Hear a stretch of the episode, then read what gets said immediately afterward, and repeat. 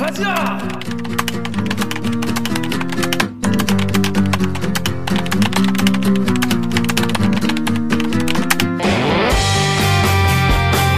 듣다 보면 빠개치고 보다 보면 목이 막히는데 사이다 안주는 본격 고구마 섭취 방송 댓글 읽어주는 이제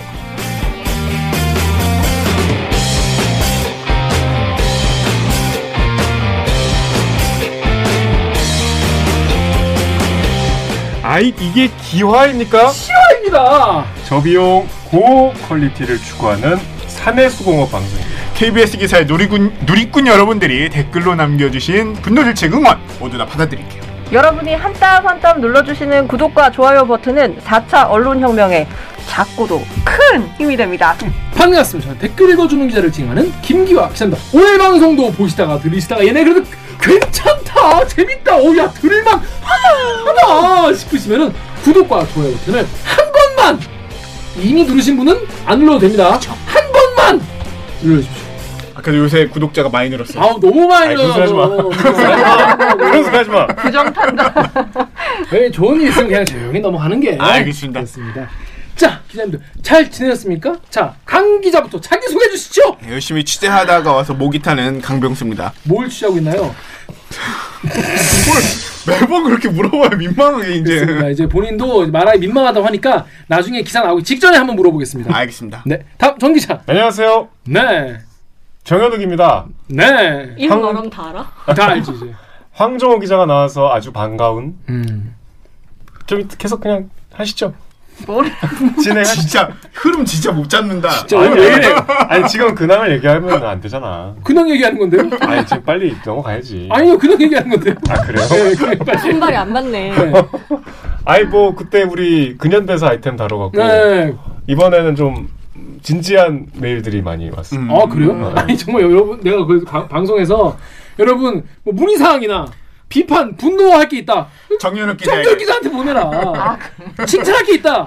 김기화한테 기자. 보내라. 김기화 기자한테. 아, 칭찬을 칭찬을 나한테. 야. 팬레터가 메일로 온 거야? 아니 이제 팬레터가 아니라? 용레터. 아, 용레터. 저번에 이제 의사 파업 다뤄갖고 의, 의대생과 의사들의 욕설. 메일이 한 수백 통이 왔었고 그다음에 이제 이번에는 그4.3 관련해서 네. 근데 이제 뭐 다 좋은 얘기는 아닌데 어. 개 중에는 연배가 뭐 이- 한국 전쟁 때 얘기를 하시는 분도 계셔서 음. 저희 부모님보다도 더 연배가 있으신 분도 이 연배 높으신 분들도 뭐 많이 보세요. 보시면. 어, 뭐 깜짝 놀랐어요. 네. 그래서 어쨌든 뭐 진지하게 그걸 끝까지 보고 본인 생각을 굉장히 좀 음. 길게 음. 굉장히 오랜 시간을 들여서 쓴 정성스러운 메일이어서 그다 읽어봤는데 어떻게 대답을 안 하기가 좀 죄송할 정도로 음. 좀, 좀 뭐랄까 가- 형식을 갖추고 정색을 하고 하신 말씀들이라 어. 그건 좀 시간을 나중에 따로 내서 제가 대답을 해야 될 것 같은데 네. 이게 그때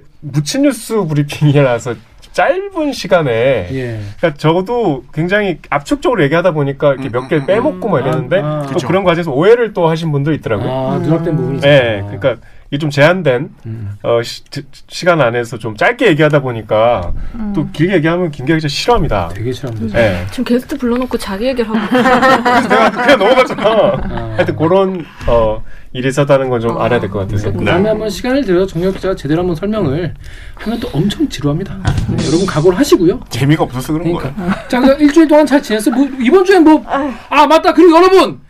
그, 뭐야, 꽁다리에 보셨겠지만은, 존노, 지연노. 어. 노존, 노존 씨. 저도 진짜 좋아하는데. 나도 그때 없었구나. 아, 그 노존, 노존씨 테너랑 임혜림? 임선 임선님. 임선예, 임선예. 다시 임선예. 다시 다시 네. 다시. 임선예 소프라노님. 그분들 그 사인 CD 추첨을 통해서 다음 주에 추첨을 통해서 다음 주에 저희가 그 뭐야 이메일 써주신 분들 해가지고 추첨을 통해서 10분! 꽁다리 올라온 지가 지금 2시간 정도밖에 안 지났는데 이미 엄청 10분이 넘게 달렸더라고요. 거의. 네. 네, 그래가지고 추첨을 통해서 하기로 해서 원래 저희가 선착순을 할까 했는데 맞아. 선착순 하면 또 너무 많은 분들이 또 너무 서운해하실 것 같아서 그죠. 어, 어차피 똑같긴 하지만 추첨을 통해서 아 서운하네요. 그나마 좀 공평한 느낌이잖아. 그나도 공평하잖아 그래도 그래서 아, 저 추첨을 통해서 다음 주에 발표하도록 하겠습니다. 네. 자 네. 이번 주 뭐 없나요? 넘어가. 아니, 뭐, 아니 이번 뭐 매주 좀 뭐좀 갖고 와. 좋구만. 자, 다음 목기자 자기 소개해 주시죠. 네, 안녕하세요. 지난주에 육식의 습격을 통해서 목미알 더비 오기정입니다. 아니 오민정 기자가 지난주에 안 나왔단 말이에요. 안 나왔는데 육식의 습격을 받아서 못 나온 거예요. 네. 본인이. 뭐 얼마나 먹었어요? 아니 아, 근데 진짜 근데 좀 진짜 심각하게 그래 아픈 거 같다 그렇게 놀리면 안 돼요. 아니 놀릴 건데. 그래서 오기정 기자의 어머님이 오 기자의 근황을 주로 꽁다리를 통해서 이제 아세요. 네. 그래서 꽁다리를 보시고 어머님이 너 괜찮? 어, 또 연락 오셨어요. 뭐라죠? 그러니까. 네. 체한 거야? 급체해가지고 위아래 위아래로 아, 쫙쫙. 고생 한 2, 2kg 빠졌는데 다시 복귀가 다 됐습니다. 네. 1kg 빠졌다며 또 빠졌어? 2kg 정도 빠졌는데 아주, 그- 아주 금방 다시 체크를 여기서 돌아오고. 해. 아니, 얼마나 먹었어요 고기를?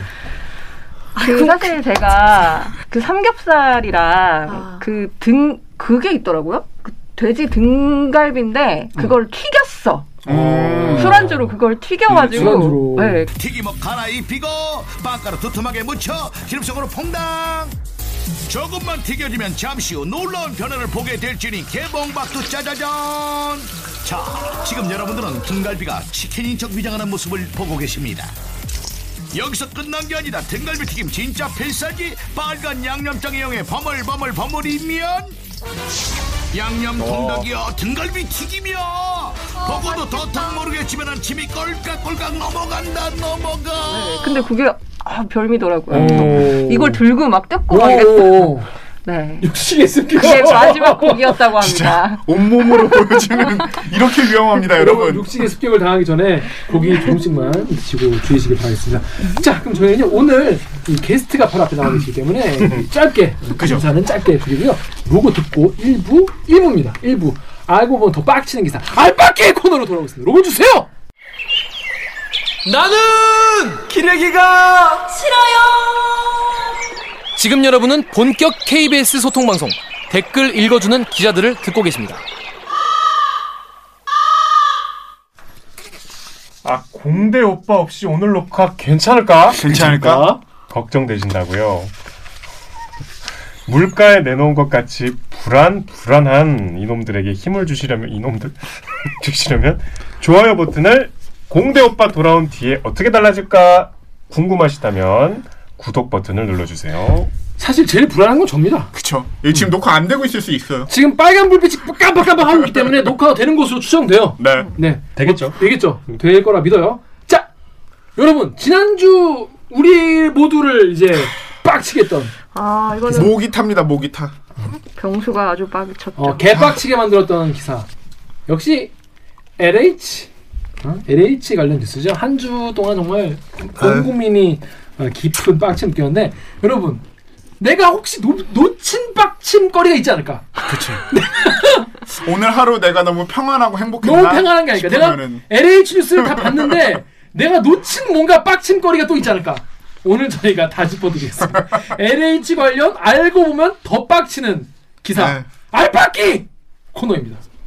그리고 역시 새로운 분들이 많이 보시면요 사회가 왜 이렇게 시끄럽냐 아. 그런 댓글이 있- 있어요. 그런 댓글이 달리면은 구독자 늘더라고. 새로운 죄송, 분들이 많이 죄송한데 여러분, 여러분이 적응하셔야 돼요. 그러니까 2년 반 동안 이렇게 해와가지고 어쩔 수가 없어요. 자, 그렇습니다. 이래가지고 이번에는 우리끼리 뭐 한다고 뭐 나오겠습니까? 우리끼리는 그냥 요긴 하고 말겠죠. 그래서 요거를 계속 취재하고 있는 KBS 국토교통부 출입. 그냥 이게 뭐, 뭔 분야? 경제 분야? 경제부입니다. 경제부. 경제부. 황정호 기자 모였습니다. 안녕하세요! 자기 소개해 주세요! 어, 자기소개 있다고 말 안 했는데. 그 정도는 얘기 안 해도 할수 있잖아. 아, 저는 경제부에서 국토교통부 출입을 맡고 있는 바퀴와 삽. 그걸 출입하고 있는 황정호라고 합니다. 박, 뭐, 바퀴? 바퀴와 삽. 바퀴와 저희가 삽? 바퀴와 삽 이라고 부르거든요. 아. 교통부. 어. 바퀴와 아, 삽. 달리는 것과 응. 이거 파는 거. 건설하는 거. 근데 건설하는 지금 거. 아주 삽질을 하고 있죠. 정호 잘 나오고 있어? 잘 나오고 마이크 안 가리고 있어? 네. 오케이, 알겠습니다. 자, 황정호 기자, 요 LH 건. 이거 취재한 지 얼마 됐어요? 터졌을 때부터 터졌을 했으니까. 때부터. 근데 터졌을 때 본인은 근데 사실 놀고 있었다며.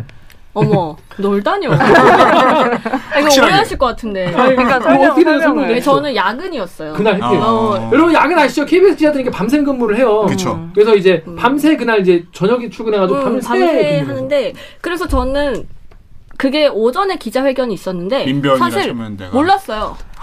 왜냐면 우리 이제 야근하기 전까지는 저는 완전 아예. 안 보거든요. 어. 그래서 아예 몰랐다가 이제 오후에 정신이 깨면서 이제 그 단톡방이랑 이런 걸 확인을 했더니 이제 사태가 터졌고 그래서 봤을 때 헉 하긴 했죠 저희는. 왜냐면 근데 출입 기자 입장에서는 이제 야근을 왔는데 이제 기사가 쏟아지기 시작하고 야퇴를 한 날도. 기사가 쏟아지니까 잠이 안 오더라고. 아 이게 이게 그런 일이 이거 내일 내가. 해야 되는구나. 아 이제 나 나다. 내 차례구나. 어, 이제 나다. 아 그래서 이제 네, 저 너무 솔직한 거 아니야? 그렇습니다. 자, 우리 LH 공사 투기 사실 그 전에 LH 관련 얘기는 보통 이제 뭐 뭐 뭐 몇기 신도시가 어디 어디에 생긴다더라, 음. 몇남 후라더라. 뭐 잠깐 뭐 집값 어떻게 할 수 있을지 없을지 뭐 이런 얘기가 그쵸. 많았었는데 지금 갑자기 이제 범죄 혐의 이런 게 돼가지고 음. 갑자기 모든 국민들이 빡치게 만들고 있는데 자 일단 이 투기 의혹 제일 처음 스타트 시작 어떻게 된 겁니까? 사실 이런 폭로는 대부분 언론사 단독이라든지 뭐 이런 것들이 많은데 이번에는 참여연대와 민변이 공동으로 기자회견을 해서 아 이제 공식적으로 밝힌 거거든요. 그래서 일단 이제 시민단체에서 추정을 했던 거는 LH 직원 14명 정도가 2만 3천여 제곱미터. 그러니까 사- 이번에 신규 택지로 지정이 됐던 그 세 곳 중에 경기도 광명 시흥 일대 그 2만 3천여 제곱미터의 토지를 100억 가까이 이제 매입을 한 것으로 추정이 된다. 14명이 100억 어치를 어, 그러니까 그렇게 추정을 한다 이렇게 터트린 거죠. 그래서 이제 그러면 이제 당연히 바빠지겠죠. LH도 그렇고 국토부도 그렇고. 그래서 이제 그쪽에서 자체 조사를 해서 밝힌 게 아, 우리가 자체 조사를 해 보니까 현직은 13명, 그 다음에 전직은 2명. 그래서 지금까지 밝혀진 거는 15명이 연루돼 있는 것 같다. 그러니까 아직까지는 의혹을 받고 있는 거죠. 그게 좀 특이해요. 제보를 그럼 민변에서 다 한 거잖아요. 그쵸, 그쵸. 제보를 시민 단체로. 근데 진짜 영화 같은 스토리가 음. 이게 이사 대책의 이, 이제 후속 조치로 신규 택지가 나온 건데 그렇죠. 24일 날 발표를 했어요.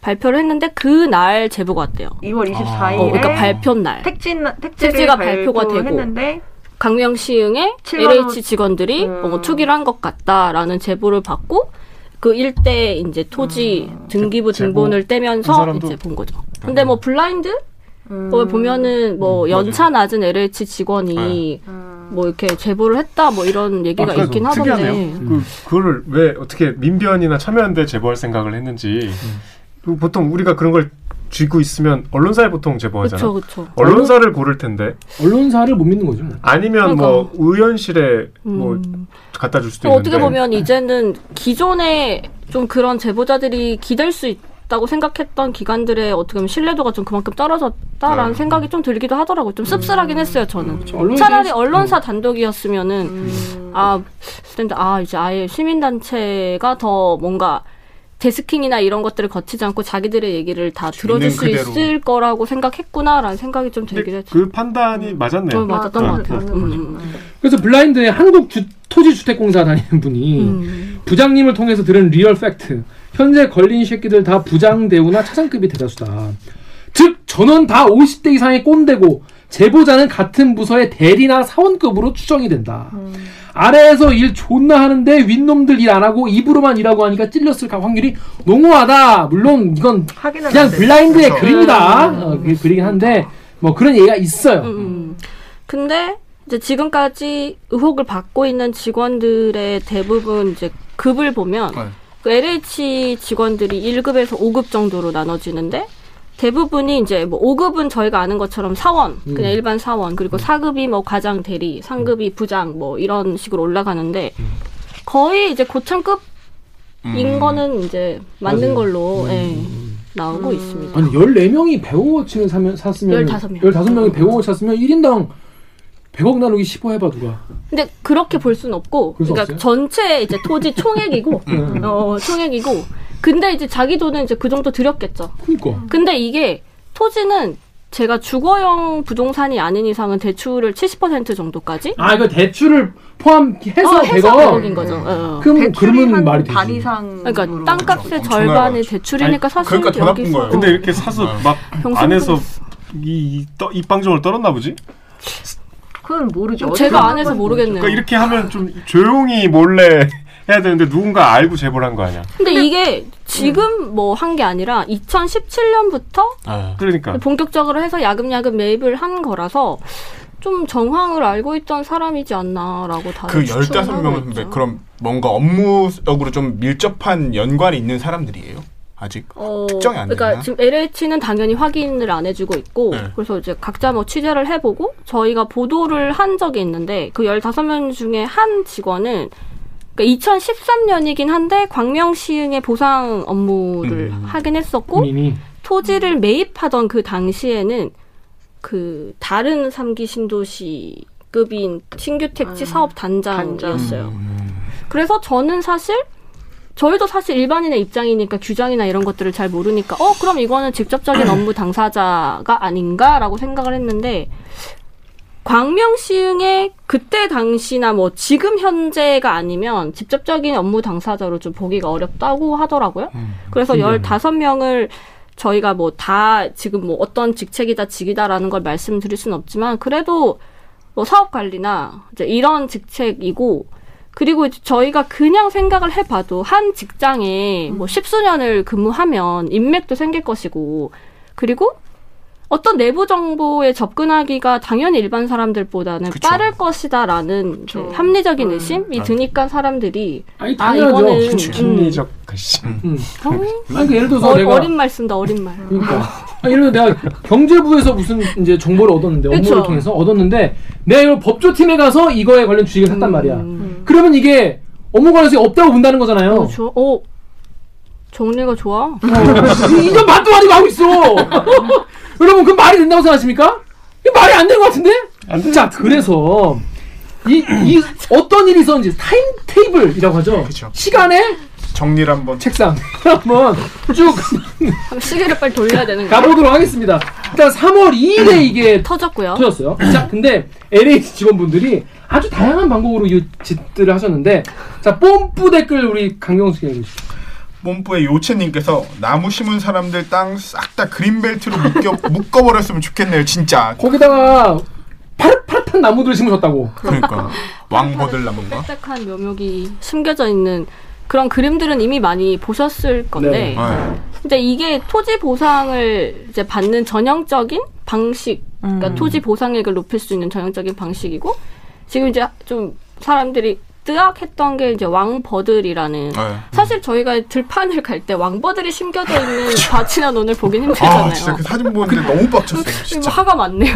와- 공수 기자. 왕보들이 근데 어떤 작물입니까? 우리가 저희도 먹거나 그러지 않잖아. 왕버들이 뭐지? 라고 이제 이런 반응이 몰라. 나오니까. 그러니까 버들도 잘. 그렇죠. 강가에 있는 정말 아니에요? 희귀수종인 거죠. 음. 그러니까 이게 감정 평가를 할 때도 조사 그 보상 담당자의 재량이 충분히 발휘가 될 수 있는 거. 왜냐하면 기준이 없으니까. 어, 그러니까 어. 나무가 희귀한 종일수록 더 보상 가치가 높은데. 그건 아니고, 그러니까 아예 기준이 없으니까. 아. 네. 그러니까 이게 이식을 어느 정도 했고 그 이식의 비용의 거의 두 배 정도를 이제 어. 그걸 해주기 때문에 그래서 네. 이제 농작물을 막 급하게 심어 놓는 게 농작물이 있으면 현금으로 이거를 보상받을 수 있으니까 하는 건데 음. 이제 그것도 기가 막힌데 왕버들이라니 이제 어. 여기에 이제 왜 사람들이 왕보들을 더 갖다 놓은 심은 거예요? 그러니까 쓰잘데기 없는, 없는 거지. 나무를 기준이 없는 갖다 심어 놓은 작물을. 거예요. 그러니까 돈만 받으면 되니까 거기다가 음. 뭐든지 심어 심어 놓은 거죠. 그렇지. 일단 왕보들 도매상 이런 거 없잖아. 어, 없을 거 아니야. 그 갑자기 시흥 광명에다가 그렇습니다. 자, 그래서 그래서 사회 너무 빡치니까 아니 이렇게 교묘하게 LH 직원분들이 이렇게 할 거면 이거 그냥 그린벨트로 지정해 버려라 그냥 음. 못 팔게 너무 화가 많이 나니까 이런 말씀에서 첫날 많은 분들이 뭔가 이, 아, 뭐 그런 일이 한 번쯤 있지 않을까라는 생각을 했을 텐데 실제로 이걸 눈에 목도 하니까 안 그래도 요즘에 집값이 올라가지고 빡이 뒤집었는데 이렇게 나오니까 빡이 치신 거예요. 그런데 이제 3월 4일에 LH와 국토부가 이제 사과를 했어요. 근데 이제 변, 변참은 변, 변참 장관이 이런 멘트를 했습니다. 어, MBC 기자한테 개발 정보를 알고 땅을 미리 산 건 아닌 것 같다. 신도시 개발이 안 될 걸로 알고 샀는데 갑자기 신도시로 지정된 것이 아닌가 생각한다. 아 이거 뭐 조사를 하기도 전에. 어, 전면 수용되는 신도시에 상을 땅을 사는 건 바보짓이다. 수용은 감정가로 매입하니까 메리트가 없다. 이런 식으로 옹호하는 음. 이런 말씀을 근데 하셨어요. 이거는 제가 쉴드를 치는 건 아니고 음. 이제 이 신도시 개발을 이제 검토하기 시작한 게 올 초긴 음, 음, 하고 음. 그리고 이제 이 말의 이제 맥락이 그러니까 강제 수용이 되면은 보상을 받잖아요. 근데 음. 이 보상가가 그러니까 공시 지가의 최대 1.8배 정도? 근데 이제 대부분의 이런 토지를 살 때는 공시지가 가격이 아니라 그때 당시에 시세로 산단 말이에요. 그쵸. 근데 음. 그러니까 대부분 만약에 토지가 뭐 3억짜리야. 음. 그러면 제가 토지를 살 때 거의 한 3배 이상 정도를 더 주고 산다고 생각을 음. 하는 거예요. 근데 제가 그래서 그 땅을 사고 있는데 음. 만약에 제가 딴 제가 사고 산 이 땅이 강제 수용이 돼버리면 보상을 받아야 되잖아요. 음. 근데 이 보상가가 너무 보수적인 거지. 음. 그래서 이제 9억을 기준으로 하는 그러니까 거 제가? 만약에 그러니까 그게 아닌 거예요. 3억을 공시지가를? 어, 기준으로 음, 하고 음. 최대 한 1.8배 정도가 그럼 손해네? 그러니까 그래서 이제 변 장관은 음. 이제 이렇게 얘기한 게 전면 수용돼 버리는 신도시에 땅을 사는 건 오히려 좀 그러니까 좀 바보짓이다라고 얘기를 한게 음. 이제 그런 맥락에서 나온 것 같은데 음. 사실 이제 여기에서도 이제 저희가 취재를 해보면서 느낀 게 만약에 뭐 싼 가격에 경매로 음, 음. 구입을 했다. 땅을 애초에 싸게 애초에 샀다. 싸게 샀다. 네. 그러면 이제 이런 것들은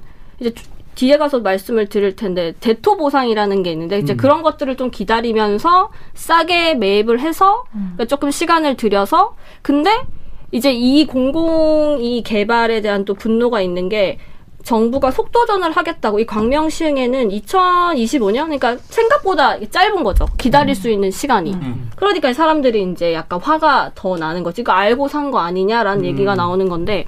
근데 어쨌든 이제 변 장관의 이 발언은 그러니까 정말 그냥 원칙적으로만 생각을 했을 때 전면 수용이 돼버리는 그러니까 지구 지정이 돼버리면 오히려 손해니까 음. 그렇게 사진 않았을 거다라는 뭐 그 정도의 발언 음, 음. 그러니까 원칙적으로만 봤을 때 그게 이제 뭐, 뭐랄까 국민들의 분노와 이 그 뭐랄까 분위기 파악을 제대로 분위기 파악이 제대로 안. 분위기 파악 이왜 여기 있냐? 이런 이런 거죠 이런 어, 거 분위기 파악을 제대로 못하고 좀 와당창한 거예요. 산통 깨는 그러니까 그쵸. 그러니까 맥락을 정말 치밀하게 따지면 틀린 말은 아니지만 아, 그쵸, 그쵸. 틀린 말은 아니지만 지금 상황에서 가장 해서는 안 될 말. 그 다음날 국토부 대변인실에서 이제 장문에 약간 사과 그 나는 진짜 옹호한 게 아니다 뭐 이렇게 또 글을 보내기도 했었죠. 이게, 이게 이럴 때는 철저히 조사를 해, 확인을 해보겠다. 야, 그러면 되는 거거든요. 해보고 정무 감각이 없어. 원칙에 따라 처리하겠다. 뭐 이렇게 얘기하면 되는 거 그래서 왜냐면? 이게 전문가 인터뷰가 아니잖아요. 그러니까 우리가 교수님한테 물어본 게 아니잖아. 그게 좀 아쉽더라고. 근데 이제 개발 정보를 알고 미 땅을 위해서 한거 아닌 것 같다 이렇게 말을 해버리면 이 말 한마디에 끝난 거죠. 이거 한마디 끝난 거야. 그 뒷말이 들지도 않아. 솔직히 아마 MBC 기자는 너무 좋았을 것 같아. 그치. 아 멘트. 이게 또 문자잖아. 그러니까 너무 빼박 같은 그치. 이 정말 자기의 어 이건 음. 대박인데라고 이거 생각하지. 않았을까? 예, 음, 문자. 통화 중에 얘기한 게 아니고. 네, 문자 문자. 음, 난 지금까지 통화를 한 적. 그러니까 네이버 이런 댓글 달리는 거예요. 우리 정유럽 기자 읽어주십시오. CGLI 땡땡땡님이 변창 미친 거 아니야? 개발이 안 될 줄 알고 은행에서 돈 빌려 땅 사놓으면 어딨냐? 그렇습니다. 그 직원들이 은행에서 땅 은행에 돈을 엄청 많이 빌려가지고 땅, 땅에 하신 거죠. 얼마나 빌렸습니까 이분들이 직원분들이? 거의 절반 이상 정도? 그러니까 야. 100억 정도 되는데 55억 이상 정도로 추정이 돼요. 15명이. 네네. 그럼 인당 얼마야? 계산을 하지 55억, 말고 4억, 넘어가죠 그냥. 4, 4, 4, 4억 좀 4억 아니고 좀. 3억 9천 정도. 그 매일 사람마다 4억 넘게 돈을 빌려가지고. 뭐 그렇게 이제 평균 값을 좀 내긴 그렇고 저희가 이제 뭐 취재를 해본 땅 음, 음. 같은 경우에는 음. 토지 가격이 22억 5천만 원 정도 되는데 대출을 받을 수 있는 최대치가 70%라고 말씀드렸잖아요. 근데 여기는 69점 얼마 정도까지 다 받아서 15억 7천만 원을 대출을 받은 거죠. 음. 그러니까 사실 근데 저는 이제 그걸 처음에 접했을 때 처음에 들었던 생각이 그렇지, 그러니까 불확실성에 뭔가 투자를 해야 고수익을 얻는다고 하지만 너무 정말. 남의 그 빚을 수억을 그쵸. 내면서까지 토지를 그렇게 할 수 있나? 아니 15억 이거 뭐 무이자요? 무이자냐고 15억이 아닐 거 아니야. 15억에 예를 들어 2%만 해도 얼마요? 얼마냐? 자 뭐- 뭐 계산하지 얼마냐? 말자 우리 여기 다 문과 아니야? 그러면 문과들이 자 15억인데 2%면 3, 3, 됐어 계산하지 마. 3천만 원이잖아요. 뭐, 1년, 1년 이자가 3천만 원이잖아요. 그러면 한 달에 얼마야? 3천 나누기 10이 얼마야? 300 가까이 한 달마다 갚아야 되는데. 하지. 250만 원. 음. 지분 쪼개기가 들어가긴 하니까 뭐 어. 그렇다고 쳐도 사실 쉽지 않은 결정이잖아요. 그리고 땅 산 것 중에 뭐 맹지 이런 것도 그쵸. 있지 않아요? 맹지가 정말. 많죠. 예. 도로가 연결이 안 돼 있는 땅을 맹지라고 그러니까 누가 그거를 그렇게 큰 돈을 그치. 대출받아 그리고 사겠어요? 그거는 정말 개발될 거라는 확신이 없으면 네. 하기 힘든 거의. 뭐 이런 저런 정황들 때문에 국민들은 이제 점점 더 화가 나는데 정말 그 킹리적 가심이란 말을 이거만큼 정확하게 보여준 게 근래 에 없었어요. 맞아요. 자, 그런데 게다가 현직 직원이 토지 경매 1타 강사를 하고 있어요. 아, 이거 뭐 거야, 가능한. 거. 이건 무슨 일인가요? 토지 투자 방법을 알려준다는 인터넷 유료 사이트입니다. 토지 경험 18년을 녹였다. 토지 경매의 1등 스타 강사라며 한 사람이 소개되는데 이 사람 알고 보니 토지 보상을 맡고 있는 현직 LH 직원입니다. 다섯 번에 23만 원의 수강료를 받고 집중적으로 한 강의는 토지 경매 방법입니다. 제가 정기적으로 가는 가- 전문 강사가 아니어서 정시 안 하는 건 제 실수 맞고요. 제가 강의로 2, 3만 원 하지만 보수를 받은 게 1도 없거든요. 이런 LH 직원들의 일탈 행동은 과거에도 여러 차례 반복됐습니다. 가장 대표적인 게 신도시 후보지 도면 유출입니다. 2018년 10월 3기 신도시 발표를 앞두고 후보지였던 고향 원흥의 도면이 LH에서 유출된 겁니다. 해당 직원들은 경징계에 그쳤고 한 명은 나중에 승진까지 했습니다. 지인들에게 주택 투자 등에 대해 조언해준다며 1억 3천여만 원을 받거나 추첨제 분양 등으로 본인과 가족 명의로 LH 아파트 15채를 소유하고도 신고하지 않은 직원도 있었습니다. 이거는 이제 그래서 이제 감사에 나가서 나, 나왔고 직위 해제가 된 지금 딱 그 정도 선이거든요. 아직까지는. 근데 수익을 뭐 4억 원 정도 부수익을 올린 걸로 나와요. 이걸로요? 그러니까 좀 오래 했어 이분이. 어. 뭐, 토지 경매 1타 강사하신 거예요? 예, 그렇습니다. 뭐, 그리고 뭐 이제 또 일을- 또한 유명 강사는 이 직원이 자기 강의를 듣는 수강생인데 자기 강의를 베낀 것 같다라고 또 인터뷰를 하기도 해가지고 유지경이네. 어 아, 그 정말 LH는 정말 너무 심각하구나라는 생각을 충격적이더라고요. 좀 했죠. 왜냐면 진짜 좀 저희로 치면은 이제 기자인데 이걸 뭐라고 설명을 우리는 해야 왜 돈이 안 되잖아. 음. 어, 근데 토지 경매를 LH 현직 직원이 그러니까 저는 와. 찝어주고 막 이러는 거는 이건 진짜 찐이죠, 근데 이건 찐이지. 찐이지. 이거 물론 수업 들으신 분들은 제대로 들으신 건 맞아. 음. 그거 지대로 들었죠. 현직 직원. 근데 이거는 누가 봐도 이거는 너무 근데 이걸로 4억을 벌었다 이거는. 근데 그렇게 얼마나 이렇게 추정된다고. 한 거예요? 몇 년 정도 되는 걸로 어. 알고 있어요. 그걸 왜 그걸 몰랐다는 거 아니야? 몰랐다는 그동안. 거야 이거? 근데 이게 지금 LH 직원이 만 명 정도 예요. 그리고 그러니까 지방 근무자도 너무 많고, 음. 그렇죠. 그러니까 왜 다 일일이 이제 뭐 좀 하기 힘들었다 이제 이런 얘기를 하는데 이제 이게 원래 하나가 터지면은 고구마 줄기 캐듯이 이제 언론들이 하나하나 계속 파내잖아요. 그러니까 비위 행위가 지난해 국정감사 때 나온 게 800명인 거예요. 근데 2016년에 500명대였으니까 계속 늘어난 거지. 음. 근데 이거 자체도 그러니까 비위라는 건 그래도 징계를 받은 건데 감사 신고 건에 비해서 정말 여기 징계까지 가는 경우가 너무 적다는 거죠. 음. 그래서 뭐 사실 이제 3월 2일 날 변장관이 그러니까 이거랑 상관없이 그 공공기관 산하 기관장들 이제 신년회가 원래 예정이 돼 있었고 사실 뭐 하나만한 소리들을 많이 하잖아요. 신년회니까. 그리고 공공주택 계획에 대해서 얘기를 많이 하겠다라고 저희도 생각을 하고 있었는데 이제 이게 오전에 터졌으니까 청렴도 낮다. 음. 이제 이런 사- 이런 이제 그 민변 얘기를 하면서 이제 얘기를 했었는데 근데 이게 너무나 이제 청룡도 낮다고 했는데 또 나온 게 그럼에도 불구하고 성과급은 지난해 공기업들 중에 또 제일 많이 받은 거죠. 이거 자체도 이제 경영 평가로 성과급을 주잖아요. 근데 윤리 경영 뭐 이런 배점이 다 있고 윤리 경영이 분명히 등급이 좋지 않거든요. 음. 근데 배점 기준을 엄청 낮게 준 거지. 윤리 그러니까- 부분에 대해서는 점수 그 점수를 자체를 낮게 준 거죠. 그러니까 크게 영향을 미치지 않고 어. 그냥 결 큰 틀에서 경영 평가는 또 등급이 좋으니까 성과급을 또 많이 받았다. 가지 가지. 그러니까 가지 지금 가지. 정말 계속 계속 이제 까면 깔수록. 네. 아, 여러분 이- 속상한 거지. 그런 생각 들지 않아요? 이게 어, 문제 삼지 않으면 문제가 안 되는데 문제 삼기 시작하면 이게 문제가 되는 문제가 나, 나오는 거잖아요. LH가 아니, 지금까지 몇 년째 문제가, 그 문제가 어. 많았던 건데 이게 다 썩어 있던 건데 그러니까 이거를. 그냥 위에만 살짝 좋은 옷으로 가려놨던 그동안 마찬가지인 거죠. 어, 이제 퍽퍽퍽 퍼내는 거죠 이제. 이, 근데 약간 뭐 다들 이제 댓글이나 이런 것들을 봐도 뭐 그럴 줄 알았어. 뭐 음. 그러다 말겠지. 이제 저는 이게 더 속상한 것 같아요. 맞습니다. 그러니까 KBS 사이트에 KJS 사구님이 도둑들에게 고가 열쇠를 쥐어준 것 같다. 이런 반응을 보이시는 거예요. 자, 그 이게 지금 그래서 그러다 보니까 어 지금 3월 5일에는 LH 본사에 합동 조사장이 방문을 했고 좀 있으면 이제 결과가 나오죠. 네네. 조사 결과. 그리고 홍남기 부총리도 이제 대국민 당원문도 하고 뭐 투기 확인 시 무관용 조치하겠다고 하는데 두 가지 투기 확인을 어떻게 할 것인지 음. 어? 그리고 무관용 조치를 어떻게 할 것인지가 참 하, 어렵다. 그 지금 국수본시 중심으로 합동 특별합동수사본부 설치해서 좀 조사하고 있고 지금 경기남부청이 압색도 하고 있, 는데 자 이게 과연 어떻게 정말 속 시원한 결과 나올 것이 있을 것인지 답답해요. 지금 같은 상황이면 조사 결과가 나오고 수사 결과가 음. 나와도 뭔가 사람들이 찝찝해 할것 음. 같은 상황이잖아요. 정부도 사실 지금 부담이 너무 큰 거죠. 음. 이게 목요일 날 아마 발표가 날 것 같은데 1차 1차 조사 결과가 발표가 날 것 같은데 그러니까 상식적으로 만약에 지금까지 밝혀진 15명보다 인원이 훨 많다.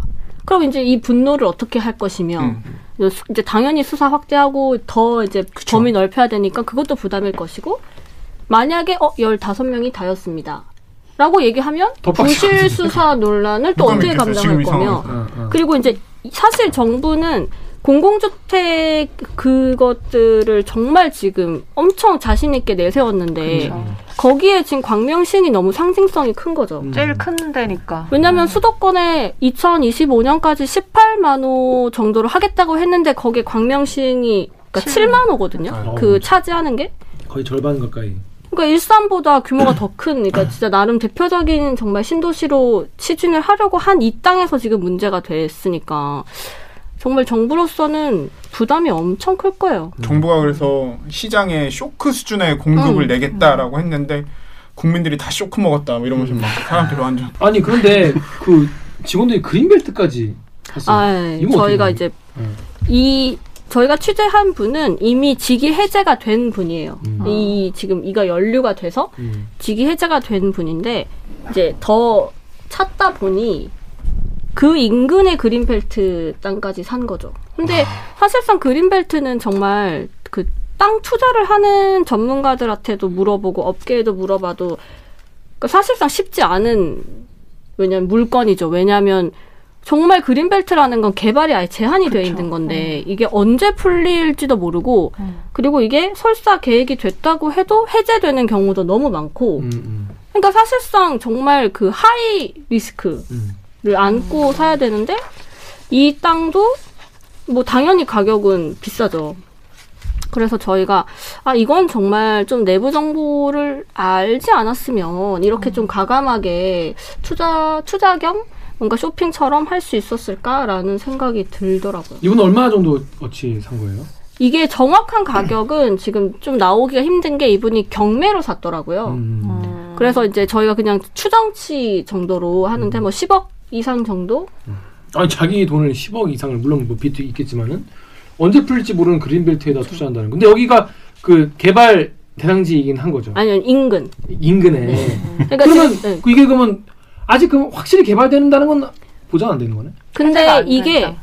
지금 아셔야 되는 게 개발이 되는 그 신도시에 개발이 돼서 제 땅이 들어가는 것보다 음. 인근을 갖고 있는 게 이제 시세 차익을 노리기에는 어. 더 좋은 거예요. 왜냐하면 음. 저희도 아파트도 지금 정부가 뭐 토지거래 허가구역 이렇게 묶어버리잖아요. 음. 그러면 그때 송파에서도 그랬는데 여기는 들어갔고 여기는 안 들어가는 거예요. 왜냐하면 음. 이렇게 되면 매매가 너무 힘들어지니까 아. 옆 동네 가격이 확 뛰는 거죠. 그쵸. 그러니까 어. 이거랑 똑같은 원리로 이 A라는 이 필지는 들어갔어. 근데 제가 갖고 있는 이 땅은 안 들어갔어. 음. 그러면은 얘가 호가가 막 올라가. 오히려 음. 아, 왜냐면은 예, 신도시 맞춰가지고. 개발되면은 도로 뚫리고 이제 뭐 주거 기반 딱 설정되는 이게 확실시 되는 거니까 이 옆이 같이 더 가치가 더 올라가는 거예요. 그러니까 인근에 정말 뭐 경매, 뭐 맹지 이런 걸 만약에 진짜 수억의 빚을 내서 샀다? 근데 이걸 심지어 그냥 방치해 뒀다? 이건 정말 좀 합리적으로 의심이 계속 짙어 질 수밖에 없는 상황인 거죠. 대단한 분이네. 저는 LH에서 이게 구조적으로 그동안에 앞선 분들이 도대체 얼마나 해드신 건지에 대해 의심을 안 할 수가 없는 상황. 도대체 뭘 믿고 이런 큰 돈을 보는지 이해가 안 가, 이해가. 근데 그분이 예를 들어서 그린멘트에 그냥 10억을 주고 샀다. 그거 뺏을 수도 없는 거잖아요, 국가가. 부패 방지법상, 그러니까 정말 법적으로만 따지면은 뭐 공무원이 공무상 그 비밀을 가지고 뭔가 사적 이익을 취했을 때 뭐 그 재산을 몰수할 수 있다라고 돼 있는데 아까 제가 말씀드린 것처럼 이 사람들이 직접적인 업무 당사자도 아니고 그리고 이게 명확한 증거가 있어야 되잖아요. 법적으로 처벌을 받으려면. 그러니까 이게 참 쉽지 않을 거다. 아니 그러니까 아니 차라리 그냥 직위해제고 뭐고 어차피 거기서 월급 받는 거보다 그런 거 몇개뭐 세게 땡겨가지고 은퇴하는 게 낫다 이런 얘기 가 나오는 거예요. 그쵸. 자 아. 여러분 이게 한두 가지가 아니에요 지금 매일 매일 나오고 있어요. 거기다가 알바끼로 집 지은 분, 어, 밭 산 분, 너무 단독이 계속 나와. 뭐 이게 비슷한 이제- 비슷한 유형이. 어 계속 나오니까 이제 막 정신이 없는데 자 근데 여러분 황정호 기자 이제 취재를 하면서 LH 분들과 이런저런 이제 얘기를 많이 나눠봤다고 해요. 그래서 우리가 자 그럼 과연 우리 LH 사람들은 무슨 생 지금 이 순간 무슨 생각을 하고 있을까 궁금합니다. 궁금합니다. 물론 물론 제가 늘 말하지만 일부 LH 직원이겠죠.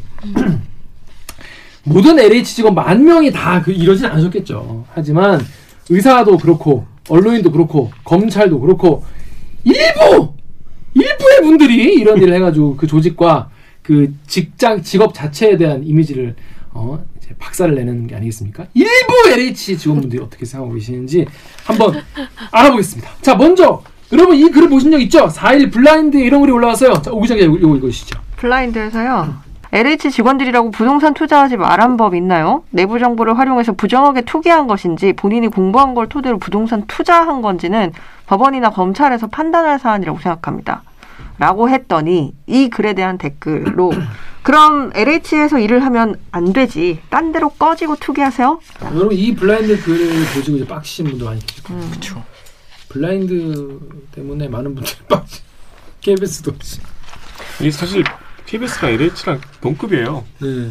지금 커뮤니티나 블라인드 음, 글을 맞아. 통해서 자기 반성을 하고 퍼지는 여론이 네. 우리가 이런 말을 좀 할 자격이 있나 싶어 어. 지금. 그렇습니다. 그래서 밖에서 지금, 보는 시선 똑같아. 음. 그래서 지금 말이 없어지셨구나. 그래서 오늘 아이템은 여기까지 하는 걸로. 그러니까 저도 더 할 말이 없네요. 그러니까 내가 지금 누굴 나무래? 많은 분들이 이 댓글을 보고 이 글을 보고 굉장히 화가 많이 나셨는데 이게 LH 직원이 부동산 투기를 그냥 고- 투자를 공부해서 산 거일 수도 있지 않냐 이런 얘기예요. 이런 거에 대해서 어떻게 생각하십니까? 아 이것도. 실드라고 하실 수 있는데 음.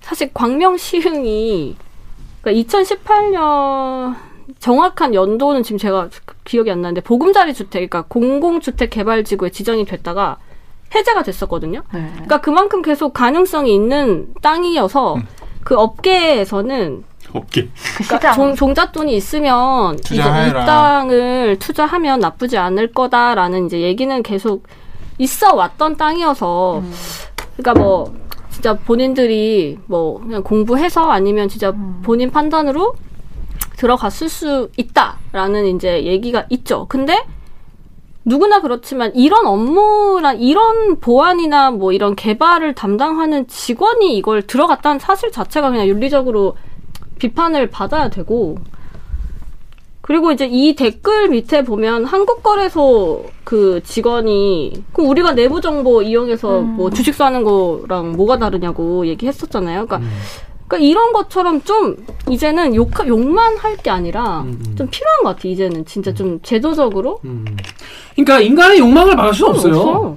물론 처벌을 해 처벌을 하고 그 사람들 이제 혼을 내줘야겠지만은 인간의 욕망을 자제해 주길 바라 기대한다는 거는 쉽지 않죠. 굉장히 순진한 생각이고 저 법과 제도로 이걸 막아놔야겠죠. 지금까지 왜 안 막아놓은 건지가 오히려 예를 들어서 한국 거래소도 뭐 3만 원 이상인가요? 얼마 이상 주식 거래를 못 하게 돼 있고 그럼요. 30만 원 금융 공기업은 이상 원래 다 네. 그런 거. 네, 안 금융 공기업은 다 안 되게 차단이 돼 있었는데 이거는 뭐 몇 몇십억, 뭐 몇백억씩을 했다는 땅 거는 이거 자체도 좀 게. 충격이긴 네, 한것 같아요. 이런 제도 자체가 없는 없는 거죠. 정말 그냥 없으니까 없으니까 FM 코리아 이런 댓글 있었던 거예요. 강병수가 FM 코리아 댓글 보십시오. 아 너무 빡치네. FM 코리아에 버스 왜 안 와? 님께서 버스 안타를 해. LH 직원들 솔직히 좀 억울할 때 선배들은 분당, 판교, 광교, 동탄 이런 알짜 도시들 이미 다 해먹었는데 본인들은 시흥 해먹다가 이 난리가 나다니 아니에요. 덕후의 익명으로 LH 애들이 걸린 적이 없으니까 꼼꼼하지 못하네. 저렇게 허술하게 했는데도 여태껏 안 걸린 게 용하네. 그러니까 많은 분들이 이런 게 터지니까 음. 두 가지 이유 때문에 첫째 이렇게 허술하게 할 수가 있나 이렇게 걸리게 이렇게 아무런 대비 없이 이렇게 과감하게 이렇게 투기를 할 수가 있나 놀라신 거예요 그리고 이렇게 이제 많은 수의 사람들이 이렇게 큰 돈을 가지고 한다는 것도 놀란 거고 그러다 보니까 당연히 분당 판교 광교 동, 동탄 이런 옛날에 또 당연히 하지 않았겠냐 이런 킹리적 가심을 할 수밖에 없는 겁니다 이런 거에 대해서는 어떻게 좀 봐야 되나요? 근데 이런 시- 이런 시선에 대해서 LH 직원들은 뭐라고 좀? 부끄러워하죠. 음, 그래요? 네, 부끄러워하죠. 부끄러워하고 지금 거의 난리죠. 뭐. 그러니까 LH 직원들 특히 이제 연차 어린거나 이런 친구들은 아, 너무 부끄럽다. 그럼요. 그러니까 일부 때문에 왜 우리까지 다 이렇게 음. 다 이렇게 묶여서 무슨 범법자 취급을 받아야 돼. 범법 집단 취급을 받는 거죠. 근데 뭐 항상 모든 어떤 일부의 잘못이 이제 벌어지면은 모든 그 어쩔 수 없는 아, 시선을 받아야 건데. 되니까. 그런 댓글도 있더라고요. 이게 내가 LH랑 다른 공기업이랑 붙었는데 이제 LH가 좀 연봉이 좀 적은 편이어가지고 그쵸, 그쵸. 딴 데를 를 갔다는 거예요. 아. 그래서 아 내가 나무만 보고 숲을 보지 못했다. 그런 생각을 할 정도로 지금 LH에 대한 신뢰도가 그렇죠. 바닥을 갑자기 생각나는데 3년 전에 리포트 한 게 그 LH 직원이 아버지 뻘 그 공사 현장 소장한테 이제 카톡으로 갑질한 아주 음. 소소한 갑질이었어. 뭐 늦으면 초당 천 원. 음. 그다음 뭐, 뭐몇 시까지 집합. 거기서 상금 타오면 그 회식비로 쏘세요. 그 되게 좀 기분 나쁜 자기보다 아버지 뻘인데. 그래서 이제 그 말미에는 항상 우리 기관 취재를 하잖아요. 근데 굉장히 그 제가 좀 그때 놀란 거는 원래 그런데 뭐 이런 분위기였어요. 음. 그러니까 원래 이렇게 LH 감독하는 그 직원이 현장 소장들한테 이제 그런 식으로 응대를 했었나 봐. 왜냐면 LH가 정말 그 건설의 그러니까 실무 기관이니까 사실상 갑이죠. 갑.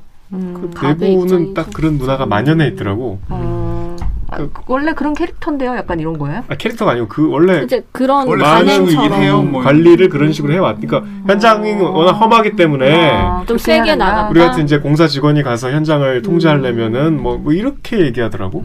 뭐 그건 이제 뭐 보도를 전제로 한 얘기는 아니었지만, 음. 그러니까 상당히 그 조직 문화에 길들여져서 동떨어진 일반 정서와 음. 그 관행을 갖고 있는 조직들이 많은데 LH는 이게 워낙 이권이나 관심사들이 개입된 분야이기 때문에 지금 안에서는 사실 말은 못하지만 되게 억울해할 거야. 왜 우리만 그러냐고? 그리고 이 LH는 그 매일 하는 일이 이런 거잖아요. 음. 그러니까 이게 구- 굳이 공부를 안 해도 사실 이런데 좀 더 빠삭할 수 있죠. 그러니까 본인들은 되게 지금 도매금으로 이렇게 취급받는 게좀 억울할 거야. 이해가 안 될 거야. 근데 이제 이게 끝이 아니라 이제 신입사원이 카톡을 보낸 게 공개가 됐는데 회사가 잘려도 땅 수익이 평생 월급보다 많다 이런 식으로 또 자랑을 하는 카톡도 나왔어요. 아, 내가 뭐 이렇게 해서 잘려도 네. 그 땅으로 번 돈이 더 많을 거다 뭐 이런 카톡. 음. 근데 좀 센 척한 거 아닐까? 네, 저희의 이제 음. 저희끼리는 지금 센 척할 때가 아니에요. 음, 지금 센 척할 때가 아니지 한 마디 한 마디가 다 지금 다 찐으로 받아들여지고 그러니까. 정신 차리셔야 되는데 큰일 나는데 그 혹시 그럼 주, 주변 기자들 같은 경우에는 지금 막 현장 가고 막 정신 없죠 지금 조- 국토부출 기자들. 그렇죠. 항상 이런 일이 터지면 일제히 시선은 현장으로 향했다가 또 음. 토기 토지 이제 등기 등- 등본을 떼는 경쟁이 붙잖아요. 음. 시대관 전쟁. 거의 이제 두 갈래로 나눠져서 음. 현장과 이제 등본. 음. 이해가 안 되는 게 LH가 이거 등본을 떼가지고 이름이 이 성만 나오니까 음. 이게 동, 뭐 동명이인인지 확인을 네. 이제 하는데 그 협조를 안 하겠다는 거예요 개인 정보라고. 음. 맞습니다. 그거는- 확인을 안 해주고 있죠. 그건 너무 이거는 뭐랄까 그래도 되는 건가요? 개인정보를 앞세워서 얘기를 하니까 사실 음. 더 이상의 논리는 없는 것 같더라고요. 저희도. 진짜 편해. 어, 아, 어. 그래서 뭐 엄청 지금 뭐 단독 해서 뭐 고향 창릉에도 LH 직원 소유의 토지가 있다 뭐 했던 그 보도도 알고 보니 동명이인. 음. 그다음에 이제 민변에서 사실 추가로 네. 또그 두 개 필지에 LH 직원으로 추정되는 이제 네 명이 가지고 있는 걸로 보이는 뭐 두 개 필지가 있는 것 같다라고 했는데 이것도 이제 동명이인. 그러니까 지금 계속 동명이인이 약간 보도 총국이 좀 버- 빚어지니까 저는 사실 그러니까 이런 식으로 지금 혹시 물타기를 하고 싶어서 음, 김빼기 그냥 하려고. 어, 계속 어떻게 보면 그냥 최선의 방어를 하고 있는 건가라는 어. 생각이 좀 들었어요. 그렇게 의심을 안 할 수가 없는 상황이죠. 병수는 그냥 지금 화가 나 있어요. 혹시 뭐, 뭐 잘못 샀니 땅을? 아 이거 너무 아 약간 보면서 솔직한 마음으로 약간 분노를 넘어서면 그게 허탈이라고 그러는데 음. 그러니까 허탈을 넘어서 분노가 아니라 분노를 넘어서면 허탈이라고 그러는데 약간 그런 느낌이었어요. 뭔가 그런 아 뭐라고 말해야 되지? 그냥 그런 얘기 많이 하거든요 요새 일 열심히 하고 회사에서 무슨 일 할까 고민하는 애가 제일 바보라고 우리끼리 이제 비슷한 저의 나이 또래 키나 많이 한 그런 얘기를 해요. 바보였네. 바보였어. 네. 그러니까 왜냐면 이게 막 변해가는 세상이 내가 이제 노동으로 해서 벌어들이는 돈으로 이제 뭐 아무것도 못하는 거 아니야? 막 이런 얘기를 많이 하니까. 근데 그럼에도 불구하고 뭐 다들 각자 자리에서 되게 열심히 살아가는 사람들한테 이제 거의 뭐 마지막 히든 펀치를 빵 때리는 느낌이었죠. 정부 어떻게 보면 공공기관 그래도 그러니까 뭐 무능의 범주는 다르겠지만 적어도 부패하지는 않았을 거다라고 생각을 했던 곳에서 이런 식으로 결과가 나와버리니까 굉장히 이제 허탈 분노를 넘어서 허탈이었죠.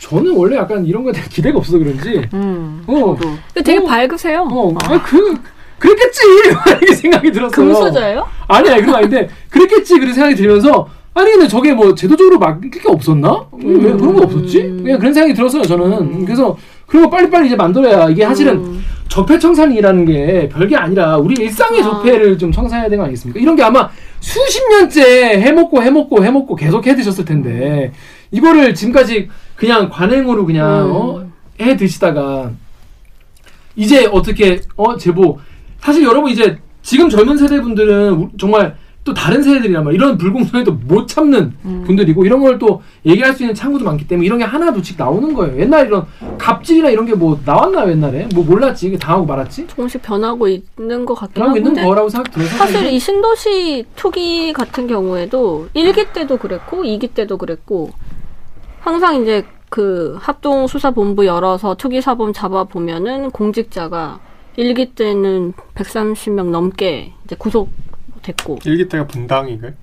분당가 일산으로 대표되는 음, 네. 일 1기 예. 그때 제일 유명한 노태우. 정부 때 예. 음. 그리고 2기 참여 정부 때에도 30명 가까이 27명 판교. 정도가 예, 적발이 됐으니까 그러니까 말씀하신 대로 지금까지 그냥 계속 그냥 그때그때 적발되면 개인 일탈 그냥 뭐 개인만 좀 꼬리 자르고 이런 식으로 계속 그냥 해왔던 거죠 어떻게 보면 자, 그러니까 사람들이 자 그러면 이제 어떻게 할 거냐? 일단 확실히 제일 중요한 그 사람들 처벌하는 거예요. 찾아가지고. 근데 이거 처벌 돼요? 이거 되, 나 이게 아까 말했지만 업무상 획득한 비밀인지 음. 그리고 이걸 이용해서 투기를 한 것인지 이 연결 연결 고리를 다 확인해야 되는데 쉽지 않죠 이게 뭐 통화 내, 내역이나 통화 내, 통화 녹, 녹취가 있는 것도 아니고 그렇죠 카톡으로 했을 것도 아니고 뭔가 이거를 어떻게 증거를 다 찾아가지고 이거를 할 수 있는지. 그래서 좀 아쉬움이 남는 게 전수조사를 할 게 아니라 그냥 일이 터졌을 때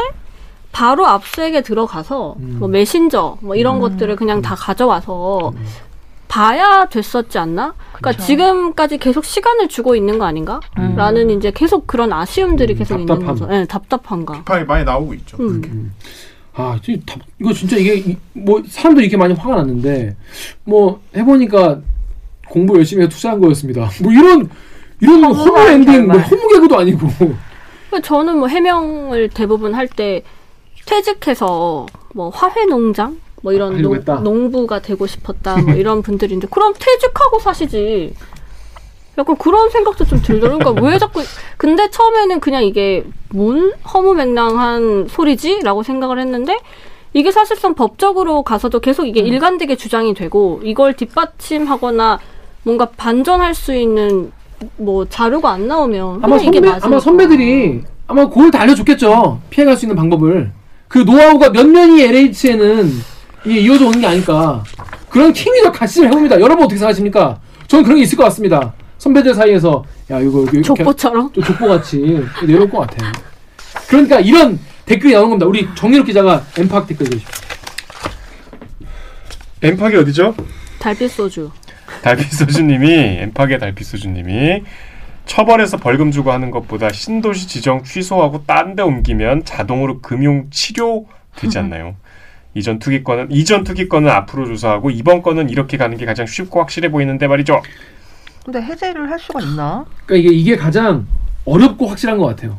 쉽진 않은 것 같아요. 이게 쉽진 않잖아요. 지금 신도시 3기를 지금 철회 갑자기 철회를 하고. 딴 데 또 땅을 알아보고 거기에 설계를 하고 음. 이- 이걸 하- 한다는 게 어렵죠. 어렵 어, 어렵긴 어려울 것 같아요. 근데 저도 마음 같아선 음. 솔직히 골탕 먹으겠으면 좋겠어요. 음. 이 사람들- 그런 마음 있죠 다. 어 시원하게 엿을 드셨으면 좋겠어요.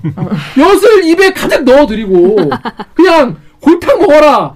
그 10억 다 갚아. 그린벨트 평생 거기 뭐 사세요. 이렇게 하고, 싶- 하고 싶죠. 그쵸. 왕버들과 함께 왕보도 많이 키워서. 파시라. 음. 파요. 나무와 나무와. 함께 늙어가시는. 그죠. 자연과 함께 근데 이게 진짜 그러니까 홍남기 그 부총리가 담화문을 발표했을 때도 사실상 제목이 뭐 LH 투기 의혹 이런 게 아니라 부동산 관련 국민께 드리는 말씀이었거든요.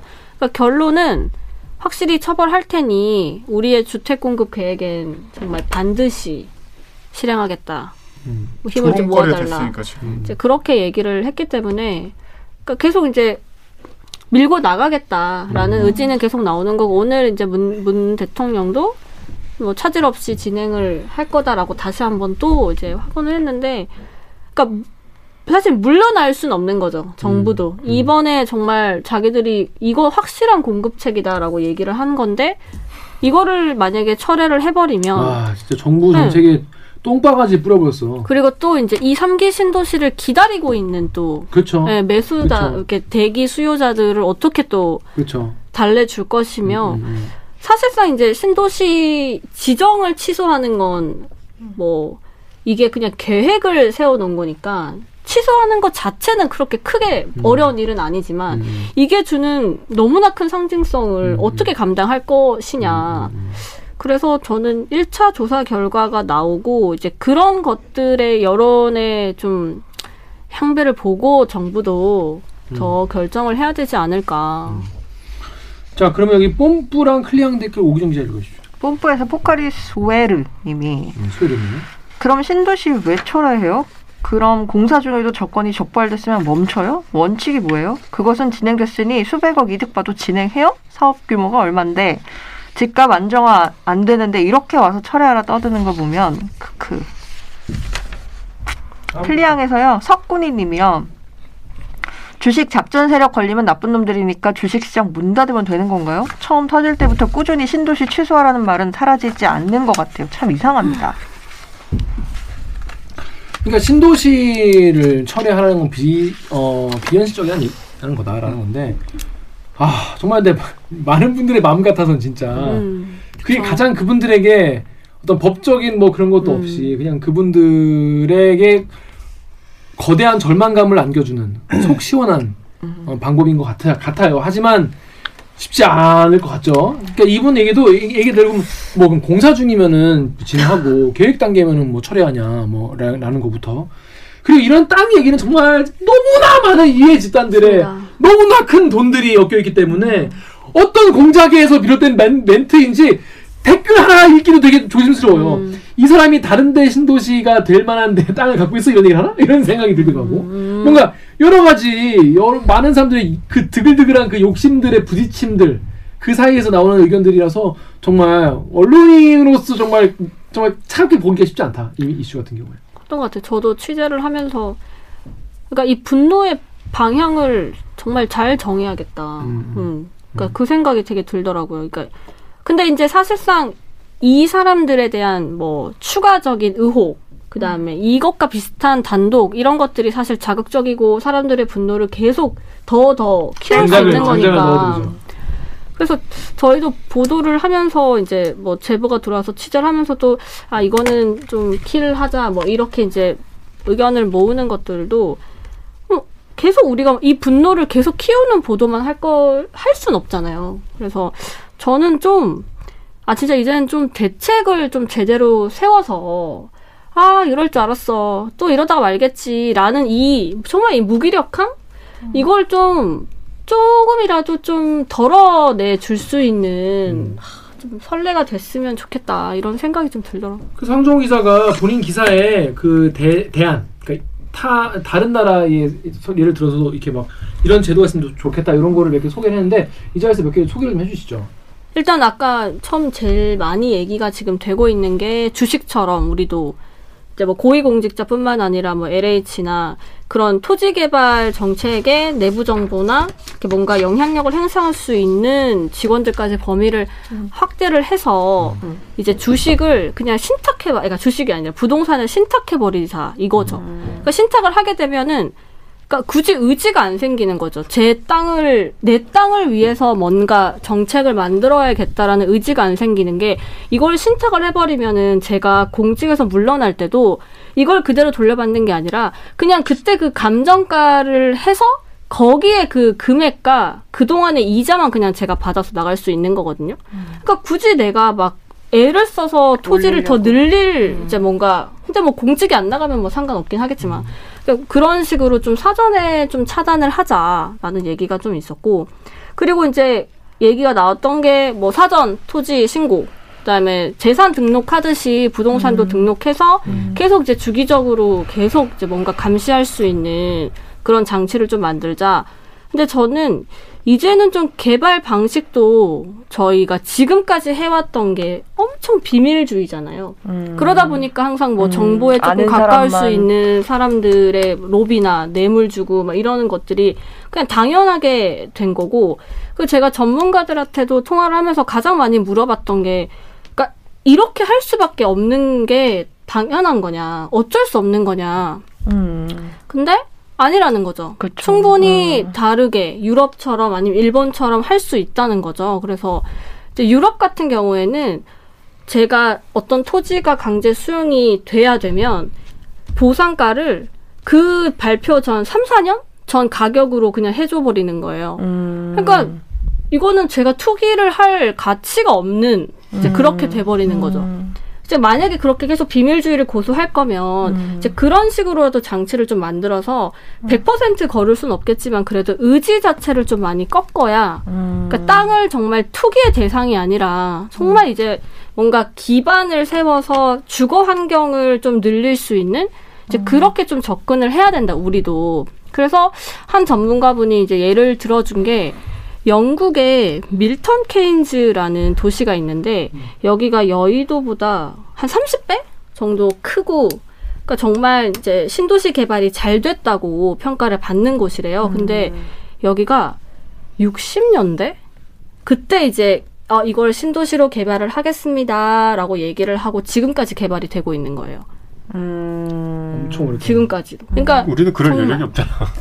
빨리빨리 개발해서 그러니까 공급을 그게 너무 답답한 거예요. 저희는 사실 땅 지정 여기 아파트 세워 뭐 이렇게 딱딱딱 하는데 여기는 정말 자연 경관도 훼손 안 하고 그러니까 최대한 정말 주거 기반을 최대한 살리면서 계속 개발을 하다가 또 잠시 멈췄다가 그러면서 또 이제 상황을 보면서 그 추가에 또 개발을 하고 근데 충분히 저도 이젠 우리도 좀 그렇게 할 수 있지 않을까 더 이상 이제 토목으로 뭔가 돈을 벌고 뭔가 투기를 하는 그런 의욕 자체를 좀 꺾어 버리는 게 가장 중요한 것 같아요. 왜냐하면 사실 제도가 없고 계속 이게 돈이 되면 저 같아도 종, 종잣돈이 있고 내가 돈이 있는데 이걸 더 불리고 싶을 때 가장 쉬운 방법이 사실 토기 토지라고 하면 그냥 이건 계속 저는 끊이지 않을 거라고 생각하거든요. 제2, 제3의 LH 이런 투기 의혹은 나올 수밖에 없는 것 같고 그래서 이제 저는 저희가 그러니까 언론이 할 수 있는 그 분노의 물줄기를 따라가는 것도 물론 중요하지만